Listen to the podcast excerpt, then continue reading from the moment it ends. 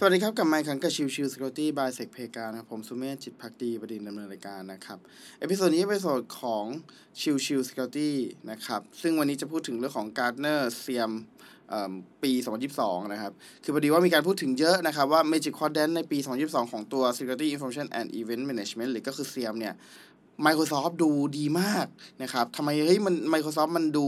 ก้าวกระโดดขนาดนี้ ในช่วงปีที่แล้วยังเป็นแค่ Visioner อยู่เลย คือเป็นคนที่แบบมีวิสัยทัศน์อยู่เลย แต่ว่าปีนี้กลายเป็น Leadership ไปแล้วนะครับอ่าวันนี้ก็เลยพยายามจะเอาตัวเนื้อหาในส่วนของที่มีการประกาศของทางการเนอร์มาพูดคุยกันนะครับ หลักๆเลยถ้าเราต้องเข้าความเข้าใจก่อนนะครับ ตัวของ Microsoft นะครับจะมีตัว SIEM นะครับ ที่ใช้ในการคอยเสิร์ชล็อกแล้วก็แล้วก็ analysis ล็อกนะครับทำ correlation engine ต่างๆเนี่ยจะจะชื่อว่า Microsoft Sentinel นะครับ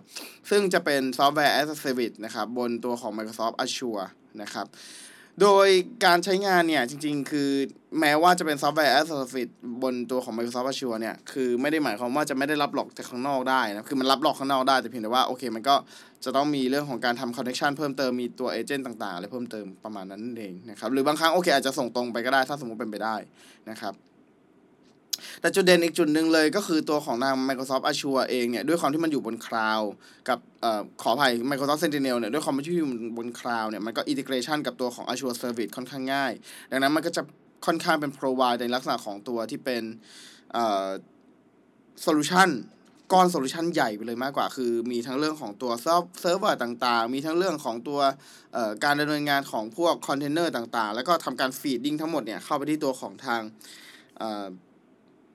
เอ่อเอ่อ CM ทีเดียว ก็คือ Microsoft Azure เอ่อ Microsoft Sentinel ทีเดียวนั่นเองนะครับ อันนี้คือส่วนสำคัญ แล้วก็เป็นจุด strength ใหญ่เลยที่ตัวของทาง Gartner ให้ไว้นะครับสองคือเรื่องของ fast developing roadmap ครับ คือด้วยความที่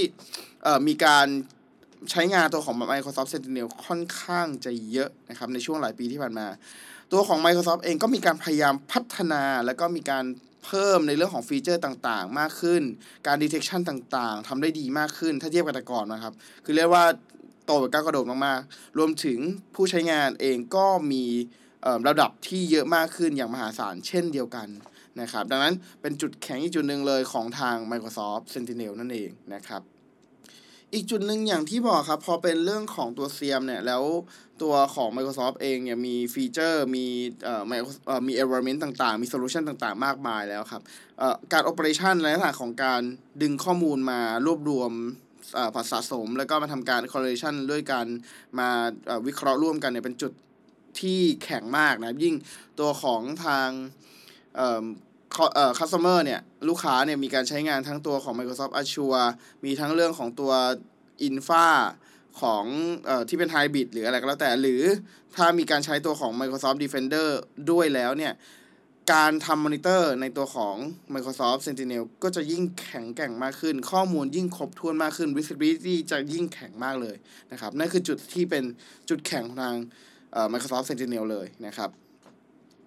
แต่จุดที่ต้องระวังนะครับ หรือก็คือ caution เองนะครับ ก็จะมีหนึ่งเลยคือcost ค่อนข้างที่จะประเมินได้ยากนะครับ ด้วยความที่ตัวของ pricing เนี่ย จะอยู่ที่ data ingestion model นะครับ เป็นเรื่องของ pay as you go คือ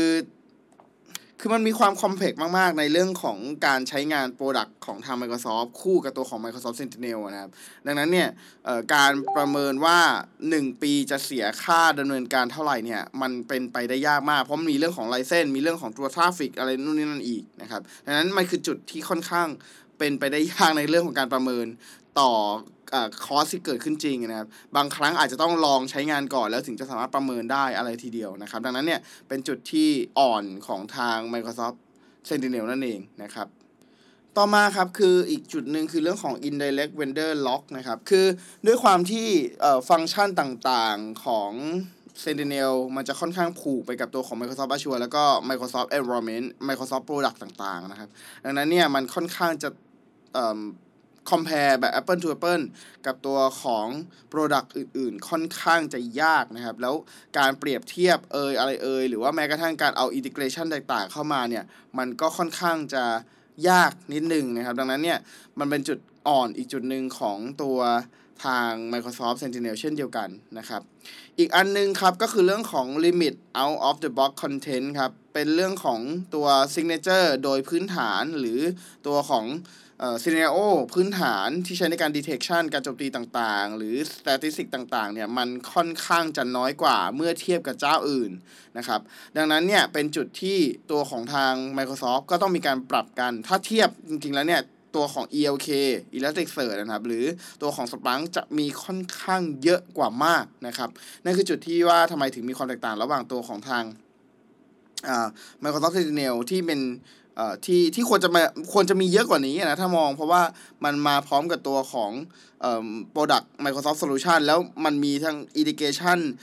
ต่างๆ มากมายทั่วโลกอยู่แล้วเนี่ย คือมันมีคนใช้งานทั่วโลกอยู่แล้ว มันควรจะมีเรื่องของตัว signature เอ่อ signature หรือ scenario ต่างๆ เนี่ยที่มันครอบคลุมหรือเยอะกว่านี้อย่างมหาศาลเลย แต่ว่าด้วยความที่อาจจะอยู่ด้วยในช่วงการพัฒนาเพิ่มขึ้นเรื่อยๆนะครับ แล้วเจ้าอื่นเข้ามานานแล้ว ก็อาจจะเทียบว่ามันน้อยกว่า แต่ก็ไม่ใช่ว่าน้อยแบบน้อยมากๆซะทีเดียวนะครับ ดังนั้นก็ต้องรอดูในเรื่องของพัฒนาการของตัว